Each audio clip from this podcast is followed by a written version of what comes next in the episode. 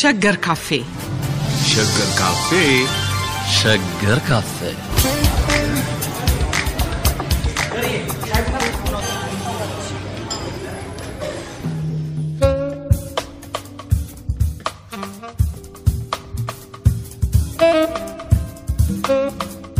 ጤና ስጥልን አድማጮቻችን። በሸገር ካፌ ከአለማየሁ ጋር እንገኛለን። አለማየሁ ገላገኝ እንዴት ሰነበትክ?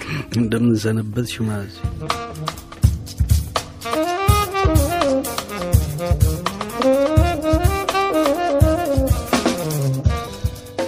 ሰኔና ሰኞን አሳልፈን ነው እንግዲህ ዛሬ የተገናኘ ነው የምንነጋገረው ግን ከሰኔና ሰኞ ቁጣ አምልጥ የምንነጋገረው ስለ ሚልኪ። ሚልኪ እንግዲህ መጥፎ ብቻ አይደለም ደግም ሚልኪም አለ። እንግዲህ ሚልኪ እንዲህ ሲሆን ይከተላል ብሎ ማመን። የሰው ልጅ ከጥንት ጀምሮ ለማያውቃቸው ነገሮች ጨለማ ለሆኑ ጉዳዮች ፍች የሚሰጥበት አንድ መንገድ ቢሆንም እስቲ ከኛው ከሰኔና ሰኞ እንነሳና ስለ ሰኔና ሰኞ አንተም ምንድን ነው የምትጨምርበት? እንግዲህ ውልሽ አንቺና አድማጮቻችን ወደማላቀው መንገድም እየመራችሁኝ መሰብሰብ ጀምር ያለው አንዳንድ መረጃ ሰኔና ሰኞ ስባል ነው። አሁን እንግዲህ ሰኞን ሰኔና ሰኞ ሲደርስ ምንድን ነው ብዬ ማሰስ ጀመርኩ። ወዳጅ ወዳጆችም ጋር የሆኑ ደወልኩ፣ መጽሐፎች ጠቆሙኝ፣ ምናምን አየሁ እና የሰኔና ሰኞ ጉዳይ ለካ ትልቅ ባህር ነው ራሱ። ለምንድን ነው እስከ ዛሬ መጽሐፍስ ያልተሰራው? በዚህ ረገድስ ደግሞ ጥናቶች ቀርበው ለምንድን ነው ጉዳዩ እንዲተነተንና የሚጠቅመን ከሆነ እንድንጠቀምበት የሚጎዳን ከሆነ ደግሞ እንድንትወ ያልተደረገው ለምንድን ነው የሚል እንትን እንድል አደረገኝ። ይሄ ሰኔና ሰኞ ጉዳይ የመጀመሪያው መዝገበ ቃላት ላይ ሰፍሯል። እንግዲህ ደስታ ተክለወልድ ናቸው ሰኔና ሰኞን የተነተኑት። ምን ይላሉ? የእሳቸው expression አሪፍ ነው። የመለኛ የጠንቋይ ፈሊጥ ሰኔና ሰኞ በባተ ቁጥር ማስፈራሪያ ሆኖ ይኖራል አሉ። እንግዲህ ይቺ ሰኔና ሰኞ የመለኛ የጠንቋይ ፈሊጥ ናት ማለት ነው። ግን ሁላችንም ተቀብለነዋል። ሰኔና ሰኞ ገጠመ ከተባለ መከራ መዓት ምናልባት እንትኖች የሚመጡ እየመሰለን የመዓት መጣው በዛች ቀን ያችን ቀን ቆጥሮ እየመሰለን እንቸገራለን። ግን ምንድን ነው ምንጩ መነሻው ለምንድን ነው ሰኔና ሰኞ የተባለው በሚል አንዳንድ የሃይማኖት አባቶችም ጋር ደውዬ ነበር። እነሱ ያሉት ምንድን ነው በእግዚአብሔር ዘንድ መጥፎና ጥሩ የሚባል ቀን የለም። ሁልጊዜም እነዚህ ነገሮች የሚመጡት ከልምድ ወይም ከባህል ነው እንጂ ከእግዚአብሔር ዘንድ መጥፎና ጥሩ ተብሎ የሚተነበይ ቀን የለም ነው። ስለዚህ ምንድን ነው ሰኔና ሰኞን እንዲህ እንድንፈራው ያደረገ ምክንያት አለው የሚል ነው። እሱ ላይ እሳቸው ደስታ ተክለወልድ የሚነግሩን ነገር አለ እዛው መጽሐፍ በሌላው ሰኔና ሰኞ ምክንያት ሰኔን ብቻ ሲገልጹ ማለት ነው 1956 ዓመተ ምህረት የኢትዮጵያ መንገድ ከግራ ወደ ቀኝ ዞረ ይላሉ። ሰኔና ሰኞ የገጠመበት ቀን አሁን ለምሳሌ ከ1928 ጀምሮ ከ28 ጣሊያንም ሲገባ ይነዳ የነበረው አሁን መኪና እንደሚነዳው ነው። በስተቀኝ እንወርዳለን፣ በስተግራ እንወጣለን። እንደሱ ነበር። ግን እንግሊዞች የቅኝ የገዟቸውን ሀገሮችና የራሳቸውንም የአሁኑም የመንገድ አቅድ የተለየ ነው ከሌላው ሀገር። በሚወጣበት ይኬዳል፣ በሚኬድበት ይወጣል። እንደዚህ የተቀያየረ ነው እና በ19 33 ዓመተ ምህረት እነሱ ወደ አዲስ አበባ ሲገቡ ጣሊያንን አባረው ከአርበኞቹ ጋር ሆነው ሲገቡ ወዲያውኑ የመንገዱን አቅድ ልክ እንደ ህንድና እንደ እንግሊዝ አረጉት። በመውጫው መውረድ በመውረዱ መውጫ። ስለዚህ እሱን ደግሞ ቆይተን ቆይተን 1956 ዓ ም ወደ ነበረበት ቦታ እንዲቀየር ተደረገ። ያ እንዲቀየር የተደረገበት ቀን ሰኔና ሰኞ ነው። ስለዚህ የገጠመበት ቀን ነው። ገጠማው የገጠመበት ነው። 56 ዓመተ ምህረት። ስለዚህ በሬዲዮ ተነግሯል ሊቀየር ነው ተብሎ በጋዜጣ ተነግሯል። እንኳን ያኔ አሁንም ቢሆን የማይሰማው ሰው ብዙ ነው አይደል? ስለዚህ ግራውን እያየ በቀኝ ከሚመጣ መኪና እየተገጨ ብዙ ሰው ተገጨ ይባላል የዛን ቀን ከቤቱ ሲወጣ። በግራው ነው እንደ ድሮ እየጠበቀ በላይ ሲሄድ ጭር ብሏል። ለካ ከታች መጥቶ ገጭቶታል። እና ብዙ እጅ ብዙ እግር ተሰብሯል ያኔ። ብዙ ሰው ሞቷል ተብሏል ስለዚህ ምን ሆነህ ነው የሚባል እጁን የተሰበረ ሰኔና ሰኞ ገጥሞብኝ ማለት ጀመረ። ስለዚህ በዛ በዛ እየተለመደ ሰኔና ሰኞ ገጠመ። ስለዚህ የመዓት ጊዜ ነው። ወደ ላይ ስናየው በታችን በማናየው መኪና የምንገጭበት ቀን እንዲመስል ሆነ። ስለዚህ አንደኛው እሱ ነው ይባላል ሰኔና ሰኞ። ከዛ በኋላ አይ መከራ የደረሰበት ሰው ምን ሰኔና ሰኞ ገጠመበት ተብሎ እንትን እስከ ማለት ድረስ ብሂል ሆነ ማለት ነው። ሌላው ደግሞ ጋሪ ከከተማ እንዲወጣ የተደረገበት ነው። እንግዲህ በጋሪ ማመላለስ ላይ የተመሰረተ ቤተሰብ ብዙ ነበር። ወደ አስር ሺህ ጋሪ ነበር ይባላል ያኔ አዲስ አበባ ውስጥ። ስለዚህ ወደ አቅራቢያ ከተማዎች እንዲለቁ ከተማውን እንዲለቁ ግድ ተጥሎባቸው ነበር ማዘጋጃ ቤት። ስለዚህ ጋሪ ያላቸው በጋሪ የሚተዳደሩ ሰዎች ወደ አቃቂ፣ ወደ ሰበታ፣ ወደ አቅራቢያ ወዳሉ ከተሞች ወደ መረጡት እንዲሄዱ ከተማውን ግን እንዲለቁ እነሱ ብቻ አይደሉም። ኩርኩር የምትባል ነበረች፣ አሁን ባጃጅ የሚባለው ማለት ኩርኩር ባለሶስት ጎማ እነሱም ጭምር ናቸው እንዲወጡ የተደረገው በ1956 ዓመተ ምህረት ያው ሰኔና ሰኞ የገጠመበት ቀን ማለት ነው። ስለዚህ እነሱም እንደ መከራ ያው ተፈናቅለዋል አይደለም። ከኑሯቸው ነው የሚፈናቀሉት። ጋሪያቸውን ይዘው ሰበታ ሲሄዱ ወይ አቃቂ ሲሄዱ መፈናቀል ነው እና እነሱም ምሬት አደረባቸው በቀኑ ላይ እና እነሱም ሲጠየቁ ያው ሰኔና ሰኞ ገጥሞብኝ ማለት ጀመሩ። ከዛ በኋላ ግን ሰኔና ሰኞ እየተፈራ ሄደ። ከ56 ጀምሮ እስካሁን ድረስ ወደ 51 ዓመት ይሆነዋል። እስካሁን ድረስ ሌላ ሰኔና ሰኞ ገጥሞ የተመዘገበ ነገር አልታየም። ግን ያኔ በገጠመው ያውም ደግሞ የገጠመውንም ረስተን ግን ሰኔና ሰኞ አልለቀቅንም እና በዛ ምክንያት እስካሁን ድረስ ቀጥሏል ይሄ የሰኔና የሰኞ ጉዳይ። ግን የሚገርምሽ አንዳንድ ጉዳዩን የሚያውቁም ሲያስረዱ ምንድን ነው የሚሉት ሰኔና ሰኞ በገበሬው ዘንድ የተደነቀ የሚጠበቅ እንደውም እንደ ጥሩ አጋጣሚ የሚታይ ነው። እንደ ክፉ መምጫ ሳይሆን ለምሳሌ በሚያዝያ በምናምን በበልግ ከዘነበ በኋላ ግንቦት ላይ ያደርቃል በፀሐይ አደል። ሰኔ ላይ እንደገና በአዲስ መንገድ ገበሬው ወደ ስራ ሲገባ የወሩ መጀመሪያ አደል ሰኔ አንድ የሳምንቱ ደግሞ የስራ መጀመሪያ ሰኞ ይመጣል አደል። ሁለቱ ገጠመ ማለት በቃ ለስራ የተመቸ አመት ነው። ስለዚህ የተሻለ ነገር አገኛለሁ ብሎ በፍቅር የሚጠብቀው አመት ነው። እኛ ጋር እንግዲህ ከተሜ ሲመጣ በዛ በጋሪውና በመኪና ጉዳይ? መገጨት ጉዳይ እንደ መጥፎ ሚልኪ የተከተል ነው ሆነ። እንግዲህ ምንድን ነው ቅድም እኮ የተነሳው ነው። የሰው ልጅ ፍቺ ለመስጠት አንድ ለገጠመው ነገር ፍቺ ለመስጠት፣ ሁለት የወደፊቱን ለመመልከት ነው። ለምሳሌ አሁን የመስቀል ደመራ እሱ ቢነሳ ደመራም ላይም እንደዛው ነው። ይኸውልሽ አሁን ደመራ እንግዲህ ደመራውን ወደ ሰሜን እያየሽ ማለት ነው። አንቺ በስተደቡብ ሆነሽ ወደ ሰሜን እያየሽ በስተቀኝ ከወደቀ ወደ ምስራቅ ማለት ነው። ያኔ ጥጋብና ሰላም ነው። ወደ ግራ ከወደቀ ደግሞ እዳችን ነው። ወደ ምዕራብ ከወደቀ ያው ረሃብና ጦርነት ይሆናል ነው።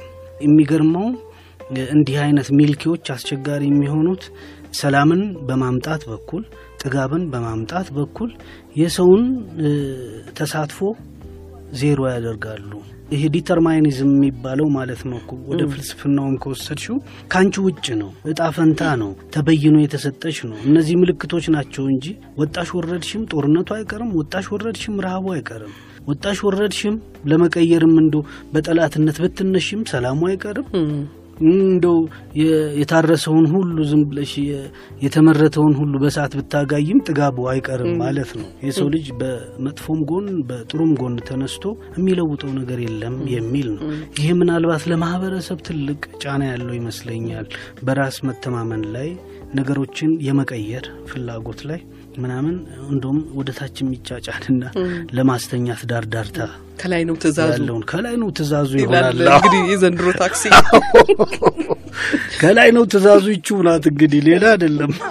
በመስቀል ደመራ ብቻ አይደለም እኮ ምናልባት የመስቀል ደመራው ይሄ ወደ ግራና ወደ ቀኝ የመውደቁና እንደው የሚልኪ ጉዳይ አብሮ ተዳብሎ የመታየቱ ጉዳይ ምናልባት ከንግስት ሌኒ ጋር የተያያዘ ይሆን እላለሁ። እንደ መስቀሉ ሲገኝ የቆስጠንጢኖስ የንጉሥ ቆስጠንጢኖስ እናት ናት። በደመራው ውስጥ እጣን በመጨመር አንድ ዳውላ እጣን ጭሱ ወደ ላይ ወጥቶ መስቀሉ ወዳለበት ሄዶ አዘቀዘቀ ጭሱ እና መስቀሉ ያ የተቀበረበት ቆሻሻ ይጣልበት የነበረውን የግማደ መስቀሉን ቦታ ጠቆመ ጭሱ። እዛ ሲቆፈር ነው የተገኘው።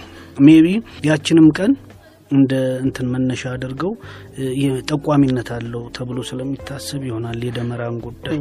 ያም ሆነ ይህ ግን አለው ደግሞ ሁል ጊዜ ከሀገሩ ችግር ጋራም አብሮ ይመጣል። እንግዲህ ጥጋብና ረሃብ፣ ጦርነትና ሰላም ናቸው አደለ? wow እንደሱ እሱም አለ አስቸጋሪ ነው የሚሆነው። ግን ደግሞ የሚገርምሽ የሰኔና ሰኞም ጉዳይ ወደኋላ ስንመለስ ስጠይቅ ይሄ የእንትኑን የሚያውቁ አቡሻህር የሚባለውን የሚያውቁ የቀኑን አንዴ በስድስት ዓመት ይመጣል አንዳንዴ በሰባት ዓመት አንዳንዴ በአስራ አንድ ዓመት ይመጣል አሉ። ስለዚህ በየስድስት ዓመት ወይ በየሰባት ዓመት ወይ በየአስራ አንድ ዓመት ቅጣት አለ ማለት ነው። ያልጠበቅነው መከራ መከራ ይደርሳል ማለት ነው። የበለጠ የሚጠቅመን ምንድን ነው? በስነ ልቦና ደርጅተን በተስፋ የምንጠብቀው ቀን ልክ እንደ ገበሬው በተስፋ የምንጠብቀው ቀን ቢሆን ጥሩ ነው። ቢያንስ ቢያንስ ውስጥሽን ያነሳሳና ወዳልጠበቅሽው ፍጥነትና መዳረሻ እንድትሄጂ ያደርጋል። ይቺ የምታስተኛው የምትጎትተው ግን አስቸጋሪ ናት።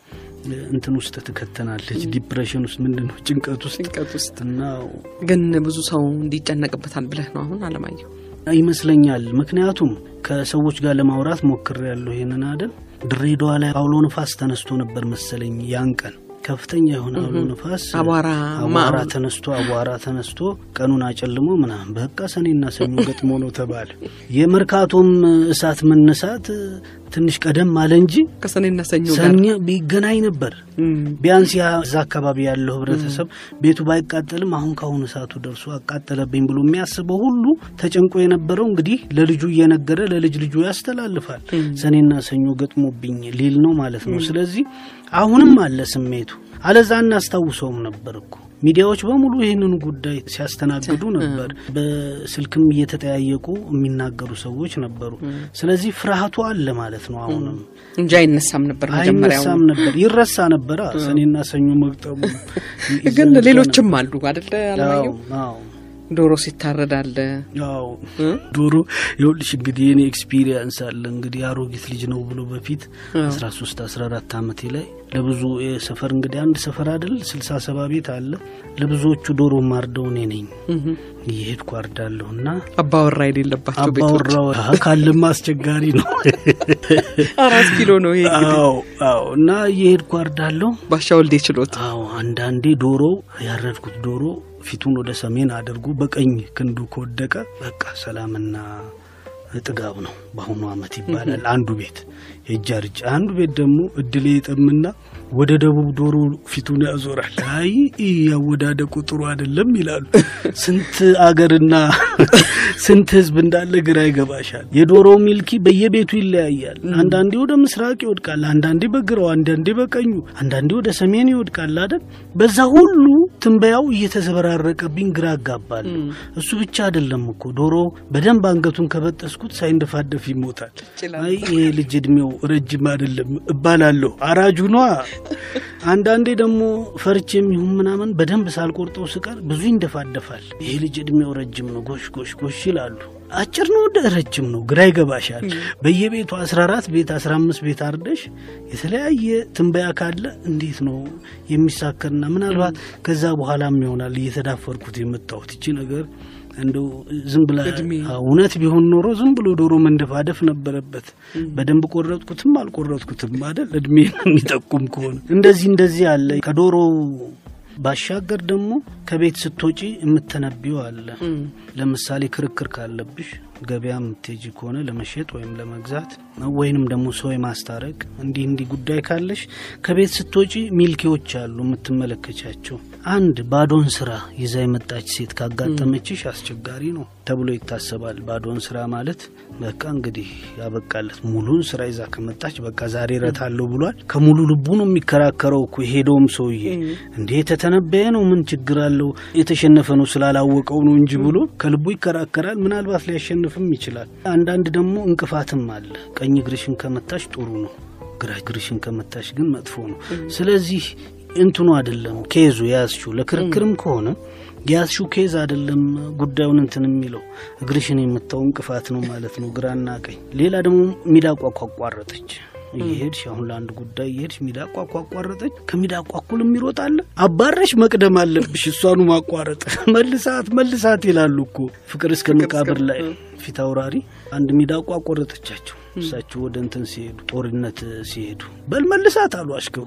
እንዴት እንደሮጠ እግዚአብሔር ይወቁ። አመለጠች። አይ በቃ አይቀናንም አሉ። አየሽ ይሄ እዛው ውስጥ ያለውን የተተነበየና የተቀጥቦ የተሰጠን ጉዳይ ምልክቶች ናቸው እነዚህ። ምናልባት ከላይ እንትን የሚላቸው ነው። አንዳንዴ ቀበሮም ይሆናል፣ አንዳንዴ ነጭ አህያና ጥቁር አህያም የሚሉ አሉ። ሚልኪው ብዙ ነው።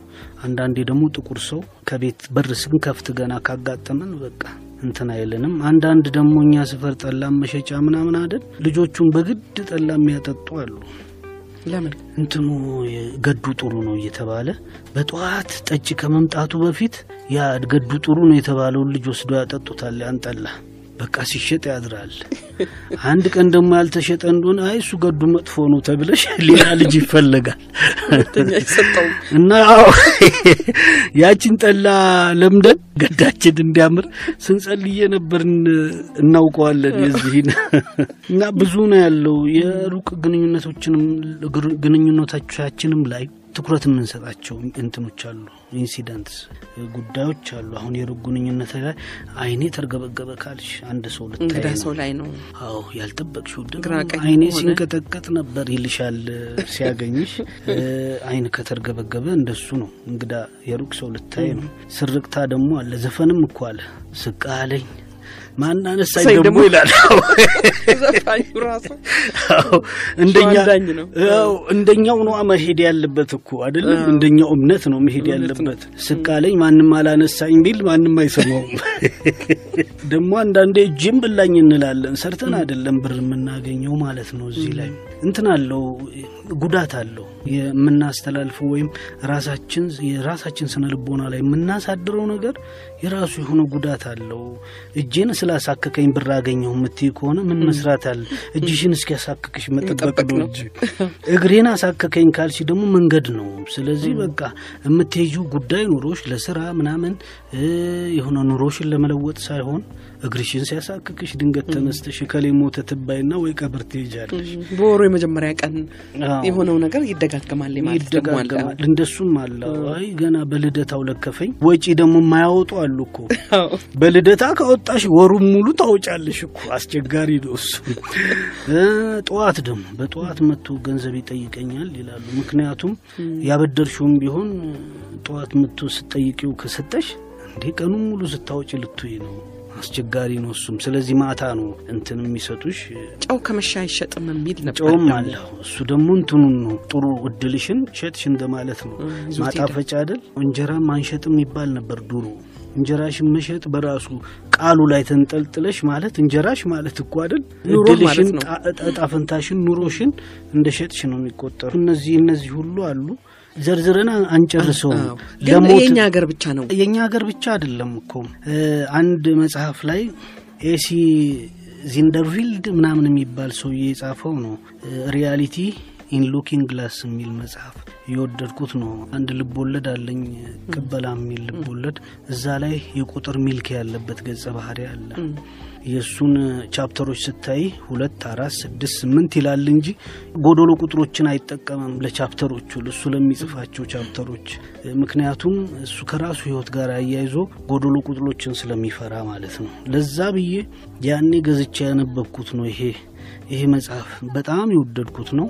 ልክ እንደ ሌሎቹ ሁሉ እየኖርን ያለ ነው የጥንቱን የነ ፓይታጎረስን ዘመን ነው እና እንደውም እየሰደበን ነው ጅላጅል ማህበረሰቦች ነን ነው የሚለው ከአውሮፓ ጀምሮ። እንደውም ብዙ focus የሚያደርገው አውሮፓ ላይ ነው። ወደ አፍሪካም ይመጣል፣ ወደ ኤዥያም ምናምንም ይሄዳል እና የምንጃጃልባቸውን ነገሮች በሙሉ ይነግረናል። አንዳንድ ደግሞ አስቂኝ ታሪክም ይነግርሻል። የማህበረሰቦች እምነት ከምን እንደሚመነጭ እና እነዚህ ተአምራት ምናምን የሚመስሉ ነገሮችን በዚህ ዘመን ውስጥ የምንጠብቅ ከሆነ ተአምራት ማለት ሌላ አይደለም እኮ ሚዳቋ አቋረጠኝ እየነገረኝ ነው ብለሽ የምታስቢ ከሆነ እንደዚህ ነጭ አህያ አየሁ እንደዚህ ነው እንስራ ተሸከመች ባዶ ነው እንዲህ ነው የምትይ ከሆነ በሀያ አንደኛው ክፍለ ዘመን ምክንያቱም በማሰብ በማውጠንጠን ላይ የተመሰረተ ሶሳይቲ ነው አሁን ያለው ግን ፍች ባለው ጉዳይ ላይ ፍቺ ባለው ጉዳይ ላይ ነው። ግን ምን ይሆናል የጥንቶቹ እነዚህ የማጃጃያ ሀሳቦችና እንደ ሚልኪ ምናምኖቹ completely አይጠፉም። ይለብሱና እንደገና ዘመናዊ አመለካከት ለብሰው እንደገና ይመጡብናል። እነ ሰርከስ ሰርከስ አሁን ከ reality ጋር የሚጋጭ ነገር ነው እኮ አንድ ሰዎችን ማሽከርከር ጎማዋን ማሽከርከር የሚሰለጥነው ምናልባት ሶስት ዓመት ሊሆን ይችላል እኮ ግን ያንን አንቺ ፊት ሲያደርገው አሁን ያደረገውና ተአምር ይመስልሻል።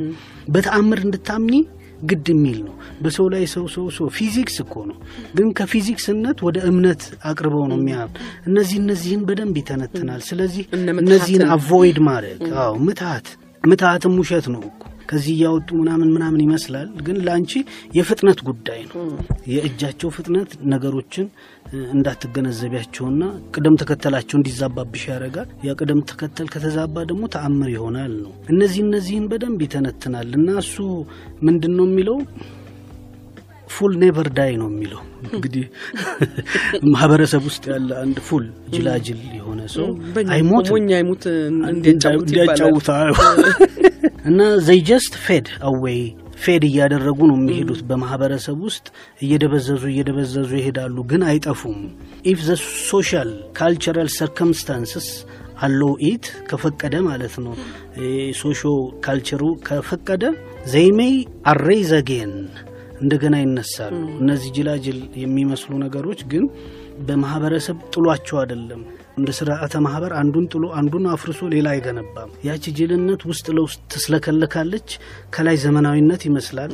ዘመናዊነት ውስጥ ለመውጣት እድል ካገኘ ያ ጅላጅል ነገር ወጥቶ ዘመናዊ ይመስላል ነው እና ለማዝናናትም ብሎ ከሄሮዶስ የሚጠቅሳቸው ማህበረሰቦች አሉ።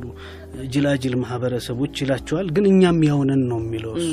አንድ ሶስቱን እናውራቸው መጫወቻ ስለሚሆኑ አንዱ የሲሊ ማህበረሰቦች የሚባሉ ነበሩ። ሄሮዶስ ሄዶ ያያቸው እንደውም ጠፍተዋል። ተረታቸው ነው ያኔ የነበረው ከሁለት መቶ ከኢየሱስ ክርስቶስ ሁለት መቶ ምናምን ዓመት በፊት ሄሮዶስ ቦታው ላይ ሲሄድ የሉም። የውሃ ማጠራቀሚያቸው ምናምን አለ። የሲሊ ማህበረሰቦች ምን ሆነው ነው ብሎ ሲጠይቅ ከንፋስ ጋር ውጊያ ገጥመው ነው የጠፉት። የደቡብ ንፋስ አንዴ መጣ። የደቡብ ንፋስ መጣና የውሃ ማጠራቀሚያ ገንዳቸውን ባዶ አደረገው ወስዶ ስለዚህ በጣም ተቆጡበት። ኑ አሉ ተጠራሩና የደቡብን ንፋስ ለመውጋት ሄዱ። እንደ ድንገት ሌላ ደግሞ ደቡብ ንፋስ መጥቶ ጠራረጋቸው እና ጠፉ ይላል። ንፋስን ለመውጋት ሄደው የጠፉ ጅላጅል ማህበረሰቦች ናቸው ይላል። ሌላው ደግሞ የጂታኤ ማህበረሰቦች አሉ። እነሱ ደግሞ ሳልሞክሲስ የሚባል አምላክ አላቸው። ሳልሞክሲስ የሚቆጣው በእንትን አይደል በመብረቅ በምናምን ያን ያስፈራሩታል። ቀስት ይዘው ወደ ሰማይ አታርፍም ወይ እያሉ እንትን የሚያበዛ ከሆነ መብረቅ የሚያበዛ ጋጋታ የሚያበዛ ከሆነ ቀስታቸውን ወደ ላይ ይወረውራሉ። ከእግዚአብሔር ጋር ጎረቤታሞች ናቸው ማለት ነው። ጎረቤትነታቸውን የሚያሳዩበት ሌላ ስልት አላቸው ይላል። በየአራት ዓመቱ አንድ ሰው ይመርጣሉ። ከመሀል ይመርጡና ያንን ሰው ወደ እግዚአብሔር ይልኩታል። የሚፈልጉትን ይነግሩታል። ውሃ እጥረት አለ፣ ከብቶቹም እንዲህ እየሆኑ ነው፣ እህሉም አልያዘልንም፣ እንዲህ እንዲህ አርግ እንዴ እንዲህ አርግ እንዴ እንዲህ አርግ በለው ይሉና ያን ሰውዬ ወደ እግዚአብሔራቸው ይልኩታል። የሚልኩት በምንድን ነው? መሬት ላይ በተተከለ ማዕት ጦር ላይ ወርውረው ይሰኩታል። ሲሞት ነው እንግዲህ ሄዶ ለእግዚአብሔር የሚነግርላቸው ማለት ነው። ካልሞተ ያ እግዚአብሔር ያልተቀበለው መጥፎ ሰው ነው፣ አንተ መጥፎ ሰው ነህ ብለው ወቅሰው ያገሉታል። እንደውም ካልሞተ ሰውየው ከሞተ በዚህ መንገድ ይልኩታል። ከዛ ወዲህ ደግሞ ቄሮስ የፋርስ ንጉሥ ነው አይደለም?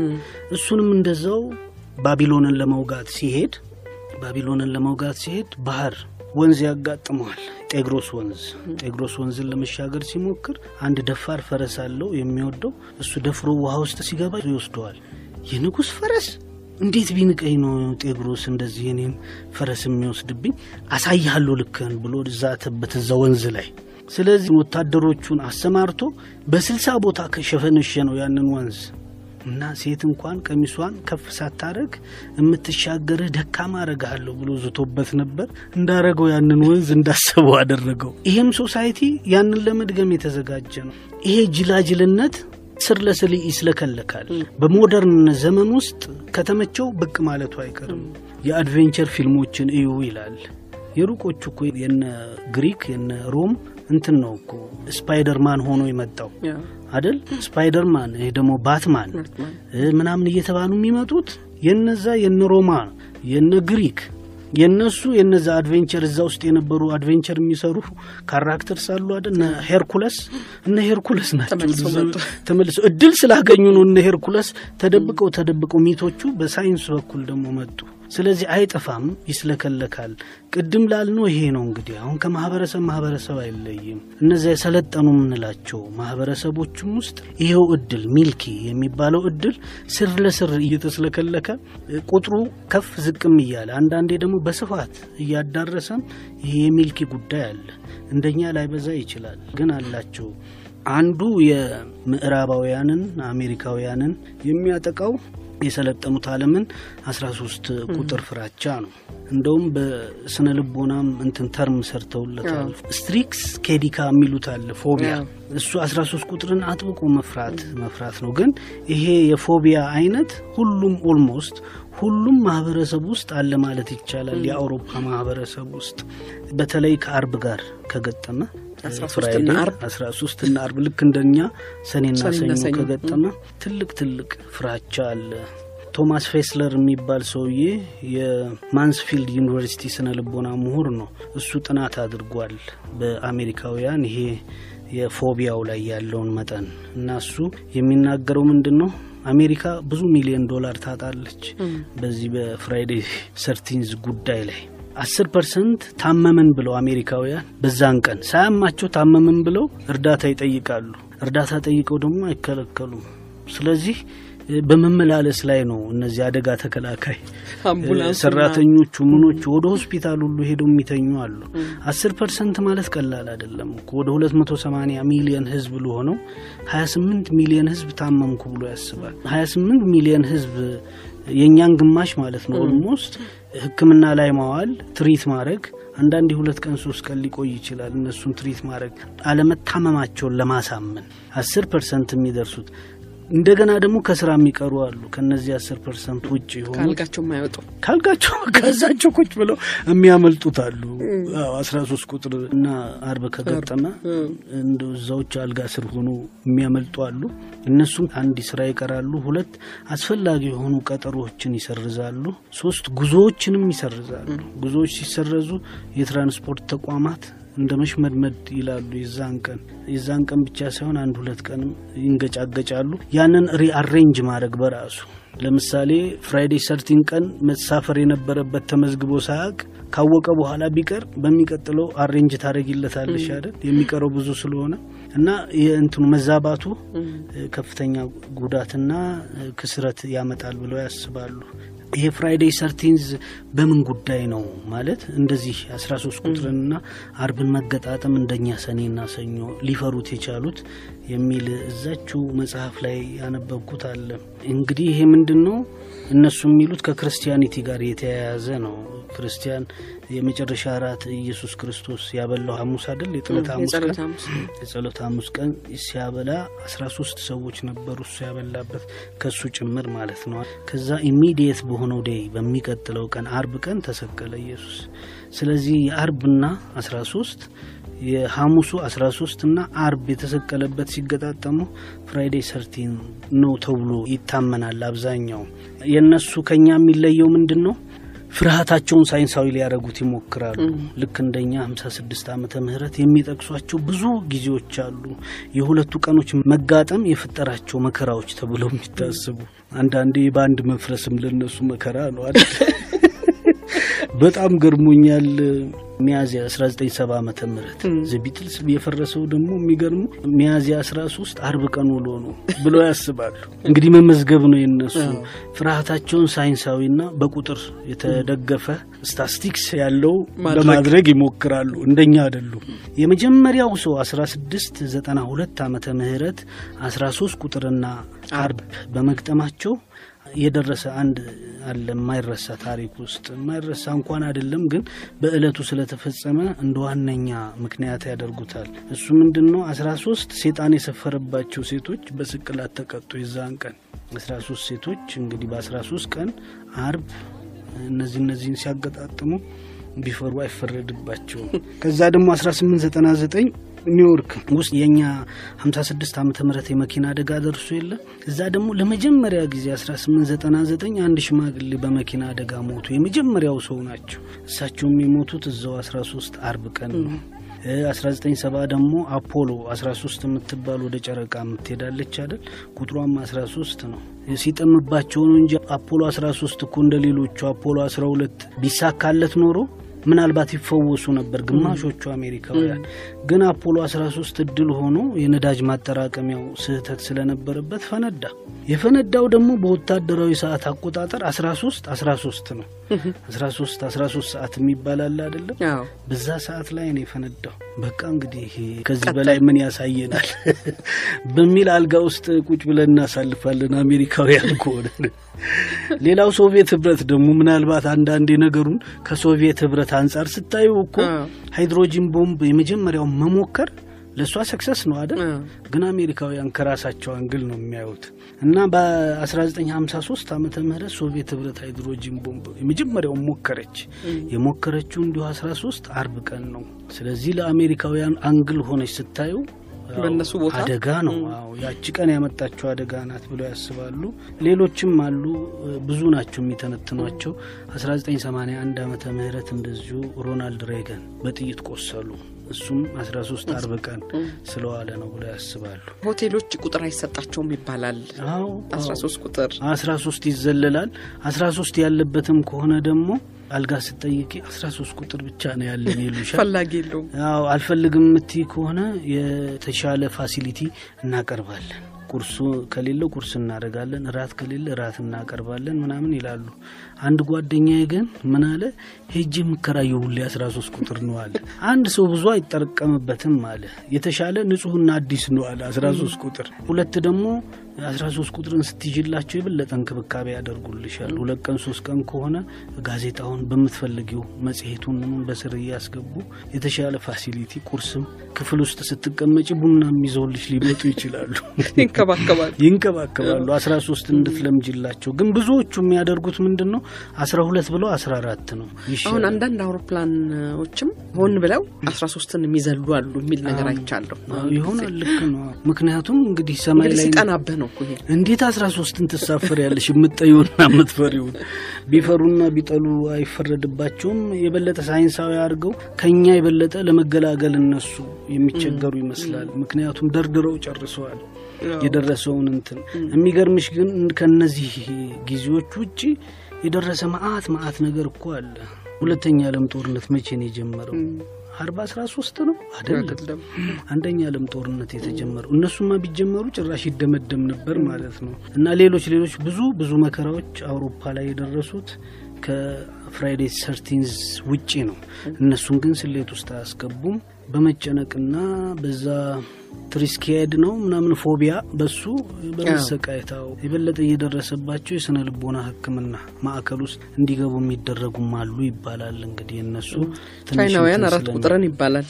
አራት ቁጥር እነሱ ሁሉም ዘመን ግን አለ። ሁሉም ሁሉም ማህበረሰብ አለው በቁጥርም ሆነ በምናምን የአጠቃላይ የሆነው የቁጥርን በይበልጥ ቁጥርን ከእድል ጋር የማገናኘት አዝማሚያ የተጀመረው በፓይታጎረስ ነው ተብሎ ይታሰባል። ፓይታጎረስ እንግዲህ ሁልጊዜም የሰው ልጅ እንደሱ ነው አደል? እማያየው ጨለማ የሚሆንበት አንዳንዴ ስንሄድ ፊታችን ወደ ፊት ነው የሚመስለን አደል? የሰው ልጅ ግን የሚሄደው ወደ ፊት አይደለም፣ ወደ ኋላ ነው። ተሸሽጎበታል ወደ ፊት። ቅርብሽ የሆነው እርምጃ እንኳን ሊታይሽ አይችልም በጊዜ ስትከፋፊው። ስለዚህ ጀርባሽን ሰጥተሽ ወደ ኋላ ነው የምትሄጂው። ወደፊት ለማየት የሚችል እድል ብዙ የለም። አንዳንድ አሉ ወደፊት ማየት ይችላሉ፣ forecast ማድረግ ይችላሉ። forecast ያደረጉት ወይም የተነበዩት ነገር እርግጥ ሆኖ ተገኘ ምናምን ምናምን የሚባሉ አሉ። እነሱም ቢሆን ከሆነ በኋላ እኛ ሼህ ጅብሪል እንደምናነሳው ሁሉ ከሆነ በኋላ የምታረጋግጩ ነው እንጂ እርግጠኛ ሆነሽ የምትቀበዩ ላይሆን ይችላል። ስለዚህ ሁልጊዜም ሚስጥራትን የመፈልፈል ፍላጎት አለ የሰው ልጅ ውስጥ ጨለማን የመግለጥ ፍላጎት አለ። ያልቻለው ግን ወደፊት የሚመጣውን ነገር መተንበይ በእርግጠኝነት መተንበይ ነው። ሜትሪዮሎጂ እንኳን መተንበይ አይደለም እሱ እኮ ማገናዘብ ነው። የአየር ሁኔታውን የንፋስ አቅጣጫውን ምኑ ምኑ ተንብዮ አይቶ እንዲህ ሊዘንብ ይችላል ምናምን ነው የሚለው። እሱ እንኳን አይሳካም ብዙ ጊዜ። እንደውም ጃንሆይ ከኛ ሜትሪዮሎጂ ይልቅ አህያዋ ትሻላለች፣ ዝናብ ሲመጣ ጆሮ ታቆማለች ብለዋል ይባላል። እና ሳይንሳዊ የሆነውን መንገድ በአግባቡ ሄደሽ እንኳን አይተነበይም። አስቸጋሪ ነው መጪ ጊዜ ማለት ነው። ስለዚህ እሱን ከመጪ ጊዜውን ከተለያየ angle ለማየት የሚሞክሩ አሉ። ፓይታጎረስ ግን ከቁጥሮች አንጻር ይመለከተዋል። ቁጥር ሁልጊዜም የሰው ልጅ የ universe ነው እንደውም የሚለው number ruled the universe ነው የሚለው universe ን ነው። አዎ number ቁጥር universe ን ይገዛል ይገዛል። ሚስጥራቱ በሙሉ በሱ ማህፀን ውስጥ ነው ያሉት፣ በቁጥር ማህፀን ውስጥ ነው ያሉት ይላል።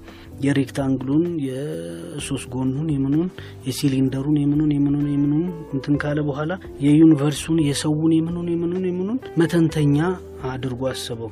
ስለዚህ ቁጥርን የእግዚአብሔር ሚስጥር የተደበቀበት ሙዳይ ነው ብሎ አሰበ። ስለዚህ እነዚህን ቁጥሮች በተለያየ መንገድ ወደ ምልኪ ውስጥ ከተታቸው ተብሎ የሚታሰበው እሱ ነው። ይህ ምናልባት አስራ ሶስት ቁጥርን መፍራት የቻይናዎችም አራት ቁጥርን መፍራት የሌሎችም አሉ የሚፈሯቸው እነሱ እነሱን መፍራት የፓይታጎረስ ተጽዕኖ ነው ተብሎ ይታሰባል። ፓይታጎረስ ያንን በማድረጉ ነው ፍርሃት እንትን እንድንል ያለው ይላል። ግን በተለያየ መንገድ ቅድም ያነሳ ናቸው የተለያዩ አሉ አይደል? ሚልኪዎች እነሱን ሁሉ ከመጀመሪያ የእምነት ጉዳይ ጋር ቢያያዙ ጥሩ ነው ብዬ አሰብኩ። ለምሳሌ ጸጋዬ ገብረ መድኅን ሀደ ጆሌ የሚላት አለች ዋርካ። አያቴ ቤት ሴት ሀደ ጆሌን ሀደ ጆሌ። እንግዲህ አሁን የልጆች እናት ናት ማለት ነው። ልጆች ስሯን የሚጫወቱት ልጆች ጠባቂ ናት ተብሎ ይታሰባል። ተቀብሎታል። ተቀብሎታል ሳይሆን ብቻ ያ ሚቱ ለሱ ቅርብ ነው። ደግሞ ሌሎችም ሌሎችም የሚልኪ ሚልኪ ሳይሆኑ መተንበያ ምክንያቶች እንደዚህ እንደዚህ ተብለው የሚታሰቡ አሉ። ለምሳሌ አንድ መብረቅ መብረቅ ብልጭ ብልጭ ሲል ምናምን ማማተብ አለብሽ። በስመ አብ ወልደ መንፈስ ቅዱስ። ምክንያቱም መብረቅ ሴጣንን እያባረረ የሚመታ ህልው ነው፣ ያውቃል። ሴጣንን ነው እያባረረ። ሴጣን ግን ተንኮለኛ ስለሆነ አንቺ ጋር መጥቶ ይሸሸጋል። ስለዚህ መብረቅ አብሮ አንቺንም ይመታሻል። በስመ አብ ወልድ ካልሽ ግን ከመብረቁ ከአንቺም ይሸሻል። መብረቁ ብቻውን አግኝቶ ሊመጣው ይችላል። እንደዚህ የሚል አለ። ለምሳሌ ነብር ነብር ደግሞ አሁን ጿሚ ነው ተብሎ ይታሰባል። እንግዲህ እና እሱ ይዞ የገደላት ፍየል ብትበላ እንደተባረከች መነኩሴ እንደባረካት ይቆጠራል የሚል ብሂል አለ። ነብር ለምሳሌ አሁን ሊበላሽ ወይ ሊጣላሽ ሲሞክር አይኔን አይኔን አይኔን ካልሽ እንትን ይላል ይላሉ። እንደሚረዳ ህልው ያስቡታል። እነዚህን ጉዳዮች በሙሉ ስትመለከቺ አኒሚዝም ከሚባለው የመጀመሪያ የእምነት ደረጃ ጋር ቀጥተኛ ግንኙነት አለው። ቅድም ያልነው ነው። እየተስለከለከ ይቀመጣል፣ ጊዜ ሲያገኝ ይወጣል እንጂ አይጠፋም። ጽሁፍም በምንም በምንም ውስጥ ይወጣል ይወጣል የግድ ነው። ይሄ አኒሚዝም የተፈጥሮ ክስተቶችን እንደ ህልው መመልከት ነው። የተፈጥሮ ክስተት ማለት እኮ ሌላ አይደለም። መብረቅ ነው አንዱ አይደል? ዛፍን፣ ነብርን እንደ መነኩሴ ታየዋለች። ይጾማል ይላሉ። ቅዳሴ ሲሆን አይቀመጥም እኮ ነብር ብለው አያቴ ለእኔ ይነግሩኛል። የሌላውም እምነት ነበር ማለት ነው። እነዚህ እነዚህ እንስሳትን፣ አትክልቶችን የመሳሰሉትን ነፍስ አላቸው ብሎ ማሰብ ሆነ ብለው ሊያጠቁም ሊደግፉም ይችላሉ ብለሽ ማሰብ ነው።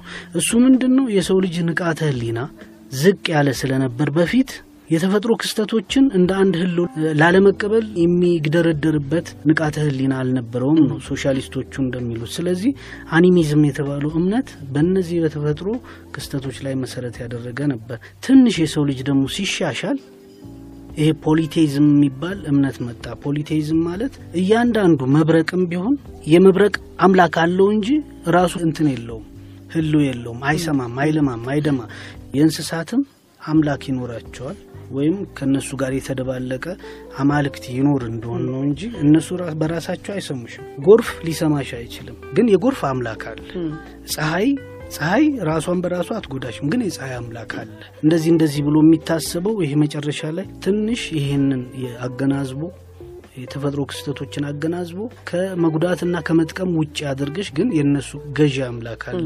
ልክ እኛ በዱላ እንደምንጠቀመው ሌሎቹ አማልክቶች በእነሱ ይጠቀማሉ። ስለዚህ እነሱን ማምለክ ከዛ ቁጣ ያድናል ብሎ ማሰብ ነው። ከዛ ሞኖቴይዝም መጣ። ሞኖቴይዝም ማለት እነዚ አማልክቶቹን በሙሉ ሰብስበሽ ወደ አንድ ማምጣት፣ በአንድ አምላክ መተካት።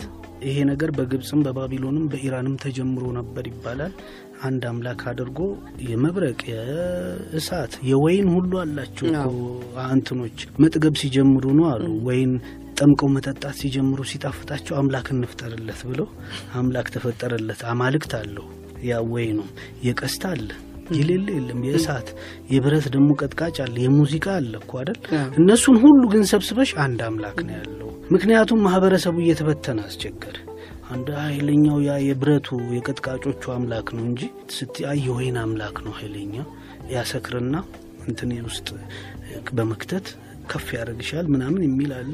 አይ የሞት አምላክ ነው ምናምን እየተባለ ህዝቡ መከፋፈልና እርስ በርሱ መጣላት ጀመረ። ስለዚህ አንድ አምላክ ነው እንጂ ያለው እነዚህ ሁሉ አይደሉም። የእነሱ ሁሉ ገዢ አንድ አምላክ አለ ብሎ የሞኖቴይዝም እምነት እዛ ውስጥ እንትን እንዲል አደረጉ ማለት ነው። ስለዚህ የእነዚህ እምነቶች ምናልባት እነዚህ ቅድም ያነሳናቸው እነዚህ ሚልኪዎቹ በሙሉ ከነዚህ እምነቶች ጋር አንዱ አንዱን ሲሸፍነው ስር ለስር ደግሞ የተሰለከለከ ብቅ ብቅ የሚል እምነት አለ። የአኒሚዝም ሲሸነፍ በፖሊቴይዝም ዝም ብሎ አልጠፋም።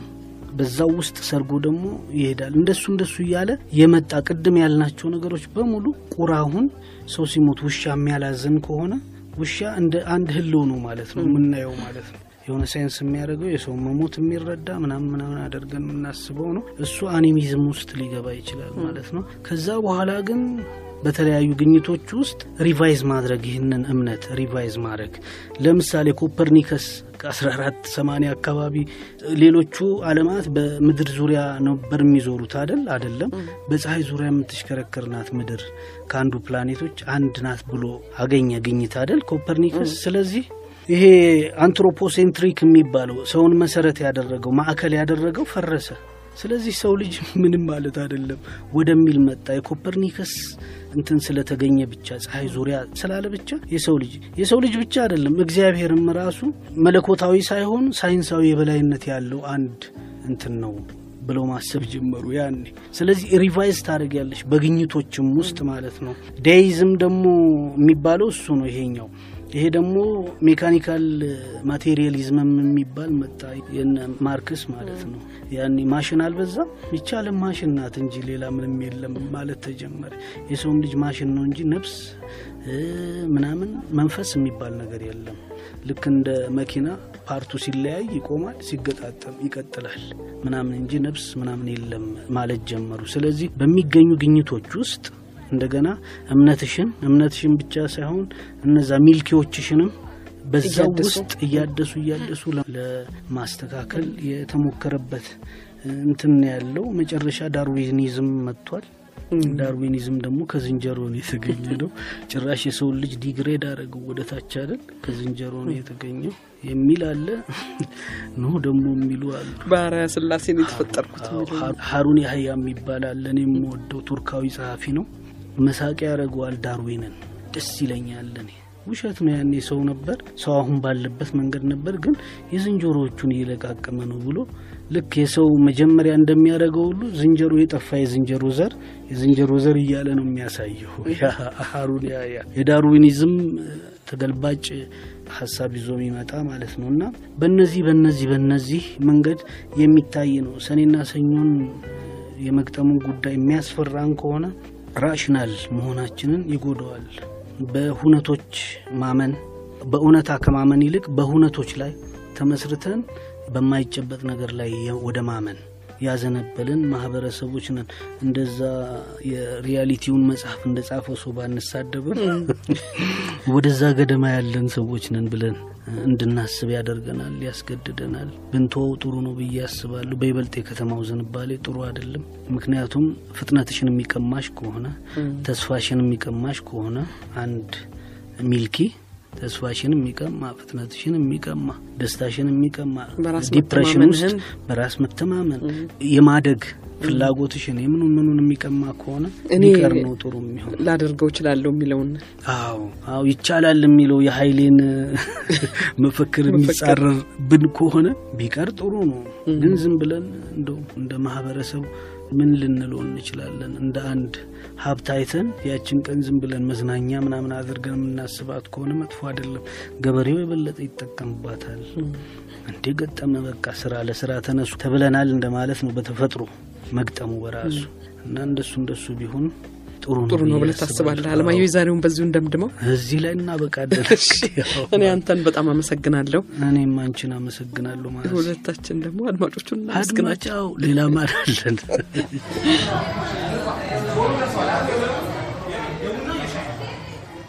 ሸገር ካፌ ሸገር ካፌ